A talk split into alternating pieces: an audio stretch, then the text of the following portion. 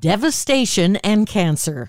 I'm Pat Farnack with the WCBS Health and Wellbeing Report, sponsored by Valley Health System, enhancing the health and well-being of northern New Jersey. One of the brighter aspects of fighting cancer is the movement away from the devastation of chemo toward immunotherapy. Dr. Eric Winer is director at the Yale Cancer Center. I think we're getting better utilizing therapies that essentially help our bodies turn on our immune system to fight the cancer.